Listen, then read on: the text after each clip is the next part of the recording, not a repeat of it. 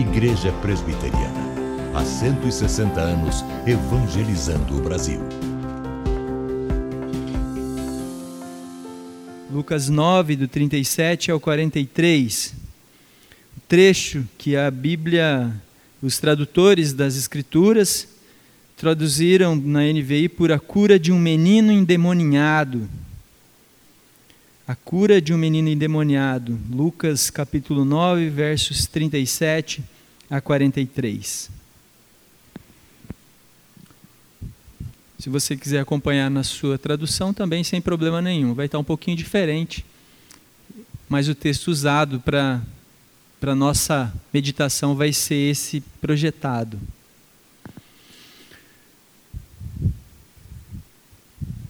Antes de ler o texto, quero te convidar para oração. Feche seus olhos, por favor.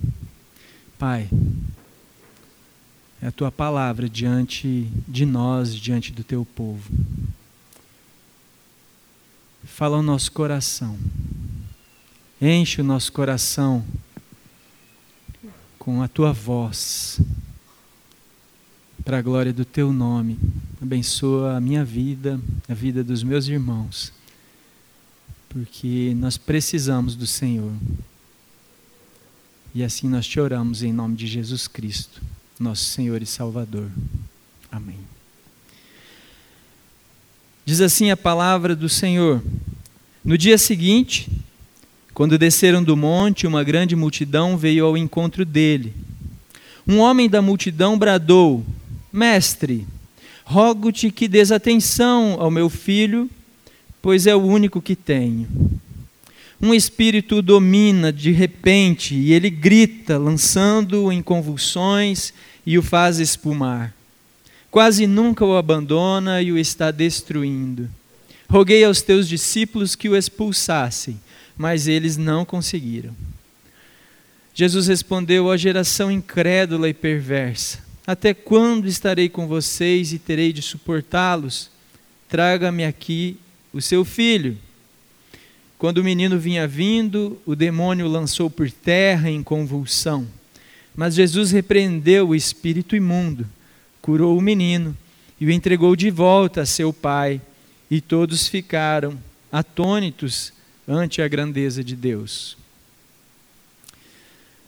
Meus irmãos, nós temos percebido, como foi lido aqui, foi falado no começo dessa mensagem muitas mudanças no nosso tempo, no nosso jeito de viver. Nós temos sofrido influências das mais diversas áreas. E olhando, lendo um livro do, de um filósofo chamado Luiz Felipe Pondé nesses dias, eu percebi que a fala dele tinha tanto a ver com aquilo que nós experimentamos que me pareceu uma leitura tão apropriada da nossa, do nosso tempo, do nosso jeito de viver e dessa tentação que existe no nosso coração de estabelecer uma confiança completa naquilo que nós somos, naquilo que nós temos, naquilo que nós podemos fazer. Nesse livro ele diz que a vida se tornou longa demais se tornou longa demais. Falávamos aqui pela manhã essa semana que nos tempos em que as escrituras foram realmente escritas, os acontecimentos narrados na Bíblia Sagrada, nós estávamos falando de pessoas que, quando muito, chegavam aos 50 anos de idade. A expectativa de vida de uma pessoa que fosse longe ia até os 55 anos. Era muito normal as pessoas morrerem com 40 anos, 45. Se você pegar os pintores, os filósofos do primeiro, do segundo século, você vai ver que foram homens que morreram muito cedo, muitas enfermidades, muitas doenças. A vida para nós se tornou longa demais. Nós não encontramos o que encaixar numa vida que vai tão longe. E sem dúvida, em algum momento da nossa história, nós não temos o que fazer nós ficamos trocando de canal, procurando alguma coisa. É uma forma de, e uma forma que nós encontramos de passar o tempo, pasmem, mas ele comenta nesse livro, e eu não tinha percebido isso, uma das formas que nós temos de passar o tempo é consumindo, consumindo alguma coisa. Vocês já foram, todos aqui já foram, encontraram pessoas no shopping center andando, sem rumo e nem direção, sem saber para onde vão, Sobem a escada, descem a escada, caminham, olham vitrines e voltam. Vocês já viram pessoas assim? Ou vocês são pessoas assim? Como eu? E vamos andando. A vida ficou com um vazio enorme. A gente tenta ali dentro suprir um pouco dessa carência. Não temos nada para fazer, vamos fazer o quê? Vamos consumir, vamos comprar alguma coisa. Meu cunhado ele me dizia que quando o estresse chegava no extremo, ele ia para a loja e comprava uma chuteira nova, que ele adora jogar futebol. E aquilo dava uma expectativa nova de vida para ele, talvez. Pessoas que vagam, pessoas que andam pela rua sem sentido. Nossas crianças aprenderam conosco a serem consumistas. E eu fico reparando a diferença dos meus brinquedos para os brinquedos do meu filho. Tem uma estante lá em casa cheia de brinquedos que ele nunca mais põe a mão. Ele tem cinco anos. Eles aprenderam conosco também que ansiedade pode ser resolvida com uma caixa embrulhada. E quantas vezes a gente lida desse jeito? Comprar alguma coisa alivia a nossa atenção e relaxa, faz a vida ter um pouco de sentido, nem que seja uma bobagem. A vida corre essa longa distância e nós muitas vezes colocamos a vida no automático e vai seguindo. Porque nós chegamos a um ponto da nossa história em que as preocupações que estavam na cabeça dessas pessoas que viveram antes de nós e nesses tempos das Escrituras não fazem o menor sentido para nós. Sabe por quê? Se você está na média dos brasileiros, você não vai precisar fazer uma coisa que eles faziam procurar comida. Eles tinham que pensar no que comeriam no dia seguinte, se teriam o que comer no dia seguinte. Muitas vezes não importava nem se tivesse dinheiro, porque não tinha comida para comprar. Você não vai se preocupar amanhã se vai ter almoço na sua casa, se vai ter o que comer. Talvez você não esteja nem um pouco preocupado que se seu filho precisar de uma dipirona, de um antibiótico, você sabe que tem 100 farmácias em primavera e deve estar abrindo mais umas 10 semana que vem, uma em cada esquina.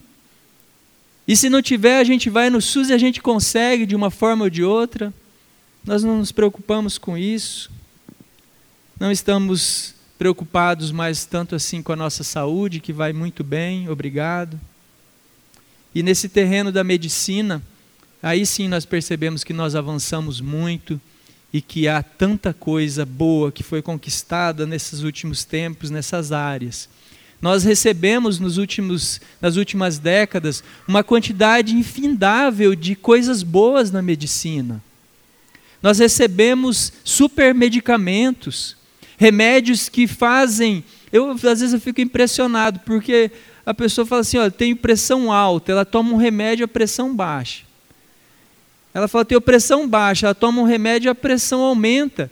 Eu fico pensando, o que, que tem ali dentro que faz subir a pressão, faz aumentar? É um antibiótico que ataca as bactérias das vias respiratórias, mas não trata das bactérias dos, das vias urinárias, sei lá. São especificidades, é uma, de uma beleza impressionante. E nós temos acesso a tudo isso. Esse povo aqui não sabia o que era um xarope.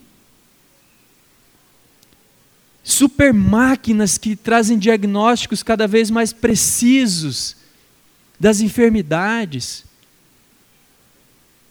Microcirurgias pouco invasivas e por aí vai. Nossa expectativa de vida cresceu muito por conta disso. E a nossa expectativa com relação à própria vida é de que ela aumente um pouco mais. Pensamos que temos um, um longo tempo pela frente.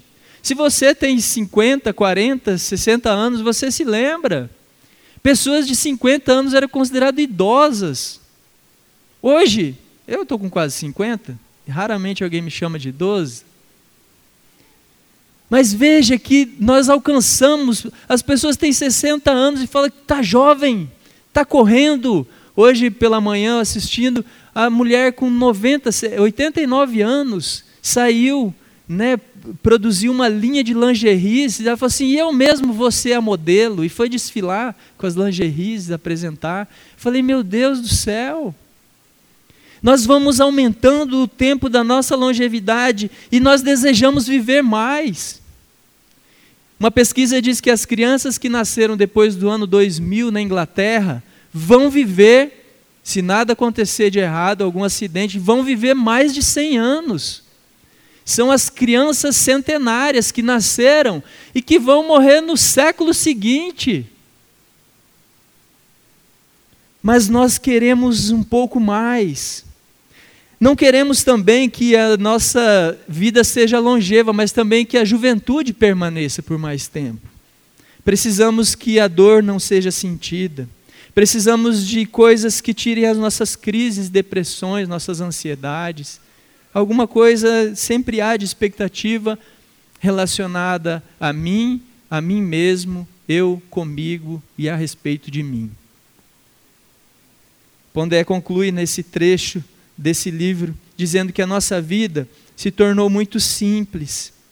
Nossa longa vida, sustentada com tantas coisas vazias, com as nossas infinitas redes sociais, nossas causas ecológicas, as academias de ginástica que prometem que sua vida vai longe, casas modernas, carros modernos, ideais medíocres, falsificados. Qual é a sua esperança? E pouca gente sabe responder.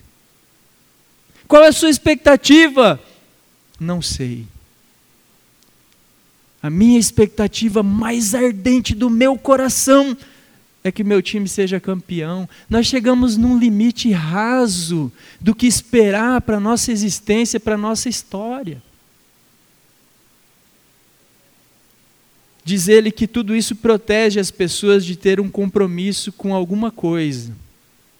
Mas, diante do sofrimento, essas mesmas pessoas se agarram em suas pequenas teorias de mundo, cozidas em seus apartamentos vazios. Por isso se dissolvem escorrendo pelo chão. E ele diz que o nosso maior pecado, um ateu, um filósofo ateu, diz que o nosso maior pecado foi acreditar que superamos as superstições porque criamos outras novas, entre elas a crença em nós mesmos. E ele diz assim, no final do texto: rezo todo dia para aquele Deus que eu não tenho, para que eu nunca caia nessa tentação de crer em mim mesmo. O texto que nós lemos nos mostra um quadro semelhante. Um quadro semelhante a aquilo que nós experimentamos como existência humana diante daquilo que Deus tem para nós. Verdade, quando, na dois domingos atrás, eu falei sobre o capítulo 7 do Evangelho de Lucas, se vocês se lembrarem, eu falei sobre a cura do, do servo do centurião. E há um paralelo entre essas duas histórias, porque o centurião clama pelo seu servo, o pai aqui clama pelo filho. O servo estava doente, o filho também doente, porém também endemoniado. Lá Jesus se admira da fé do centurião e aqui ele se irrita com a incredulidade das pessoas. Mas em ambos há um movimento de quem já percebeu que não consegue resolver as coisas da sua própria vida sozinho. Tanto aquele centurião que vai atrás de Jesus por causa do seu servo, quanto esse pai que vem em desespero a doença do seu filho, eles sabem que neles mesmos não há respostas para todas as questões. E talvez você tenha sido ensinado assim. Há um contraste aqui. E esse contraste, ele fica claro quando nós olhamos um pouquinho atrás nesse texto onde Jesus, ele passa por aquele experiência do monte da transfiguração. Nesse monte, os discípulos, Pedro, Tiago e João, sobem com Jesus. E quando eles chegam lá em cima, eles têm uma experiência impressionante. Em algum momento ali daquela que eles estavam ali, as suas roupas começam a brilhar, há uma iluminação é, vinda, não se sabe de onde, e de repente eles olham e veem Jesus conversando com dois homens. E eles, pela conversa, certamente, porque nunca conheceram e não tinha nenhuma foto para eles saberem, mas pela conversa que estava acontecendo ali, eles perceberam que se tratava de não, não, não se tratava de duas pessoas que tinham subido o monte para falar com Jesus, mas do próprio Moisés e Elias. Moisés e Elias no, no monte da transfiguração com Jesus. Eu não quero pregar nesse texto aqui, mas é de uma riqueza enorme os detalhes do que estava acontecendo. Mas o fato é que esses três homens sobem com Jesus, têm essa experiência lá em cima. Eles experimentam a, a, o brilho das suas roupas, eles olham para Jesus, que é o nosso Salvador, olham para Moisés, que foi o grande legislador de Israel, olham para Elias, que é o representante maior dos profetas de Israel. E eles sentem uma vontade tão grande de que aquilo se perpetuasse que eles dizem para Jesus: vamos fazer três tendas aqui e vamos ficar aqui para sempre. Sabe por quê? Porque lá embaixo, na descida do monte, os outros nove discípulos estavam lá, e é a respeito desses nove discípulos que Jesus diz à geração incrédula e perversa: Até quando estarei com vocês e terei que suportá-los? Porque os nove estavam lá, e esse pai já tinha ido até esses nove, pedido para que curassem o filho, para que expulsassem aquele demônio do filho, e o pai diz: Mas eles não puderam. Porque enquanto lá em cima do monte a experiência do céu estava presente, lá embaixo do monte a experiência da terra, a nossa experiência dura da vida comum e tradicional estava se apresentando. Lá em cima, roupas brilhantes, lá embaixo, uma multidão gritando. Lá em cima, a presença dos grandes homens de Deus, e lá embaixo, um pai em desespero. Lá em cima, a vontade de ficar para sempre. Lá embaixo, uma criança em convulsões. O pintor Rafael, um italiano que viveu no século XV até o século XVI, faleceu também com 37 anos. Ele pintou um quadro com as duas cenas na mesmo, no mesmo quadro. Na parte de cima, a Monte da Transfiguração, e na parte de baixo, a cura do filho, um menino endemoniado. A representação dele mostra para nós com clareza de que aquilo que Deus tem para nós, no nosso futuro, naquilo que vamos experimentar nele, é muito diferente do que temos experimentado aqui. Há esperança. No monte acima, no céu, a luz e abaixo sombras. Acima a glória e embaixo a confusão. A confiança excessiva em nós mesmos abre portas de sombras, de confusão, intolerância e violência.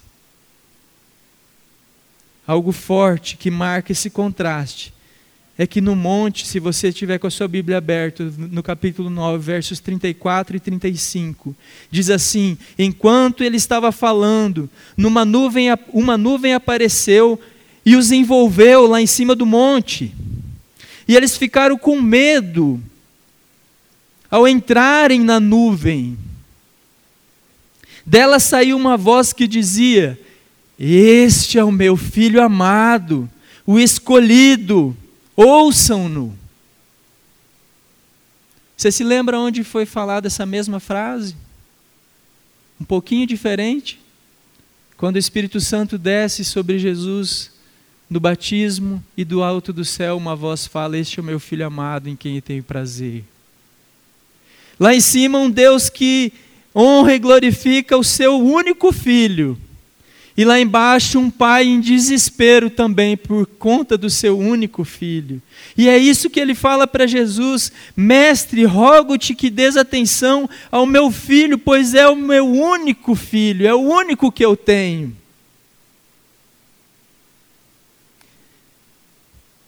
Você já chorou pelo seu filho? Porque todos os que têm filhos aqui, exceto os que são pais de gêmeos, como nosso irmão Heber, um dia já foram pais de filho único. Já tiveram um filho só. E quem viveu essa experiência sabe que quando aquele menininho ou menininha começa num choro à noite, lá pela uma da madrugada, e ele grita ou ela grita desesperadoramente e vai ficando roxo. E você olha e fala assim: Meu Deus do céu, eu não tenho a menor ideia do que está acontecendo. Se eu dou um, uma, uma, aspirina, se eu dou um AS, se eu. A única coisa que dá para fazer é chorar junto e clamar. E é isso que esse pai faz. Um filho em desespero. Ele chora, ele clama pelo seu filho.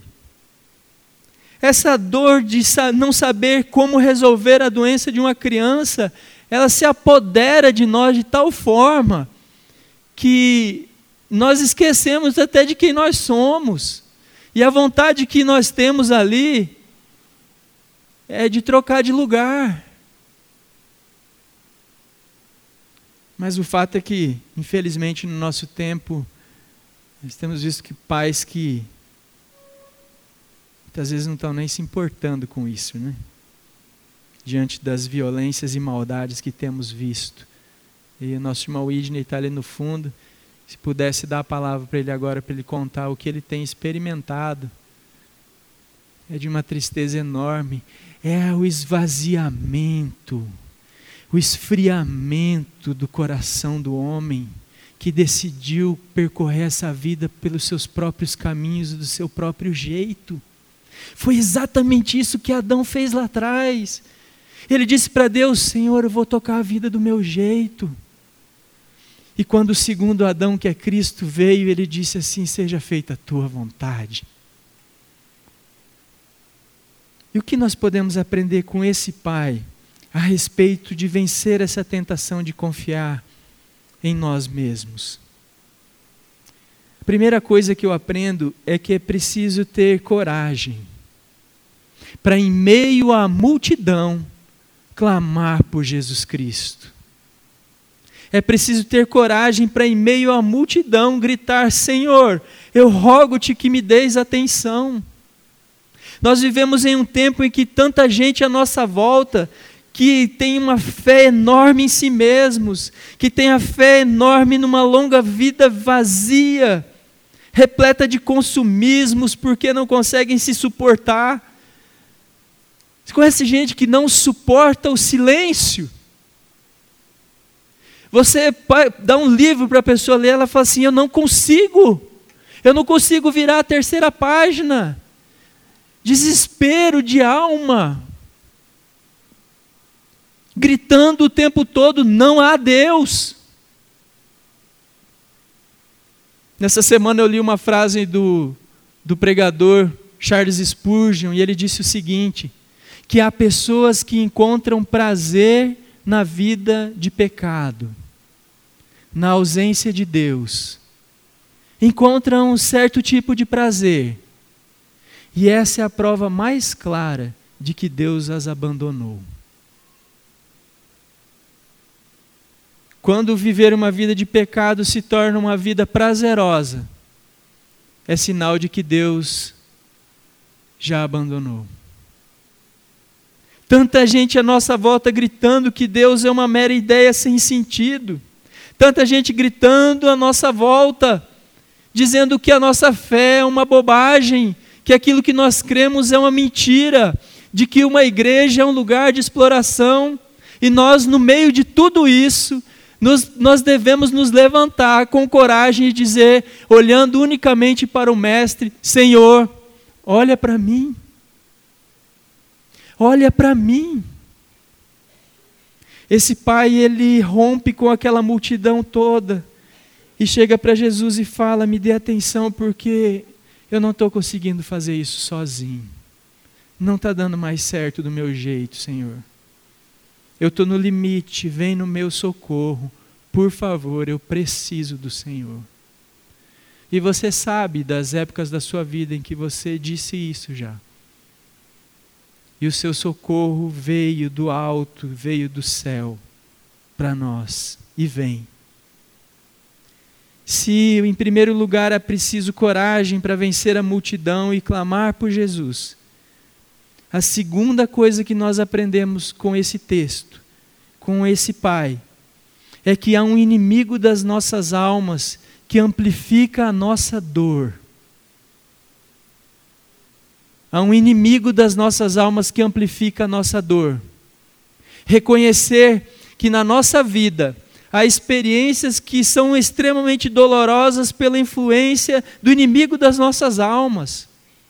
Esse menino, é, nós temos que entender que esse menino, o, os sintomas que ele apresenta, não é de uma pessoa é, sã e que está endemoniada, mas são sintomas de um epilético.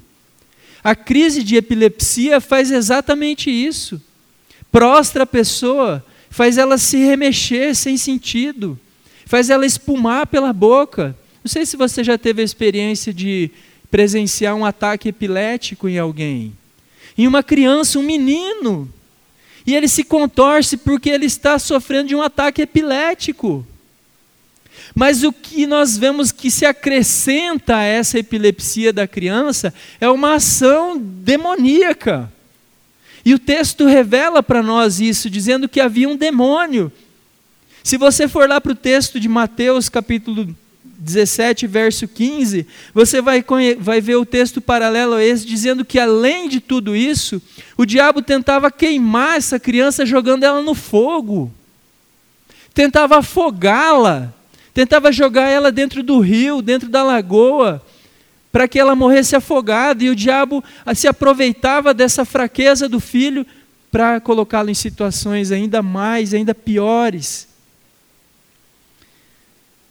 O menino era epilético, e hoje nós jamais recorreríamos a Jesus na epilepsia. Nós iríamos para o médico. E está certo. Devemos ir mesmo. Hoje não precisaríamos da intervenção divina de Jesus Cristo diretamente. Um remédio cura a epilepsia. E eu sou eternamente grato a cada um desses grandes cientistas que produziram esses remédios, porque nas minhas angústias de enfermidades com meu filho, comigo mesmo, com meu pai, com meus irmãos, com todo mundo, eu ver que um comprimido resolve a situação. Certa vez o irmão Nelson falava comigo, graças a Deus pelos antibióticos. Ele falou bem assim, graças a Deus porque nós damos uma dose e a febre começa a baixar. Graças a Deus porque a forma como Deus intervém hoje nas curas é pelos medicamentos que o homem produziu pelo conhecimento que Deus lhes deu, e ainda assim, na minha modesta opinião, eu continuo crendo nesses milagres diários que acontecem nos hospitais todos os dias para quem quiser ver. É a mão de Deus intervindo, porque foi através dele, foi através da mão dele que nós tivemos o conhecimento para produzir. São milagres diários que estão aí para quem quiser ver mas o espírito da maldade, do diabo, faz com que aquelas coisas que nós enfrentamos com medicamentos ou com situações da nossa vida se tornem piores. O diabo intervém nas nossas fraquezas, tenta nos afogar, tenta queimar, tenta destruir, joga-nos no chão, porque o trabalho dele é mesmo em meio às nossas enfermidades e dores, o trabalho dele é com a nossa humilhação, com a nossa destruição. O nosso casamento vai mal e o diabo aparece e faz aquilo que era uma situação de resolver, faz virar um inferno. Nossa relação com o filho não está boa e o diabo cria circunstâncias para que aquilo fique dez vezes pior. enfrentamos dificuldades as mais medonhas nessa vida. E quantos têm buscado ajuda nos lugares onde Satanás os espera? Certa vez, ouvindo um, um escritor que falava sobre casamento, ele dizia assim: se você um dia brigar com a sua esposa, mas brigar assim que você não aguenta ficar na cama junto com ela, vai dormir no sofá, vai dormir em outro lugar da casa. Só não faça uma coisa. Pegue o seu carro e vai para a rua. Porque sabe o que vai estar te esperando lá? Sabe quem vai estar te esperando lá? aquela mulher que te assediou no passado, aquele homem que deu em cima de você no passado, aquela mesa de bar que está te aguardando faz tempo.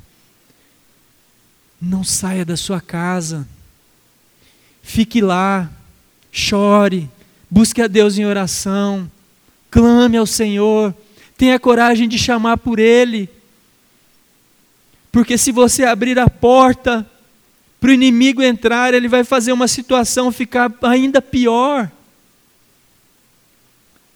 Eu ouvi um pastor contar certa vez que o filho estava doente, numa situação muito difícil. E ele falou: O que, que eu faço agora? Ele falou: Vou me acalmar em Deus, vou passar a noite em oração, vou buscar no Senhor forças, porque amanhã eu vou ter que enfrentar as lutas da enfermidade.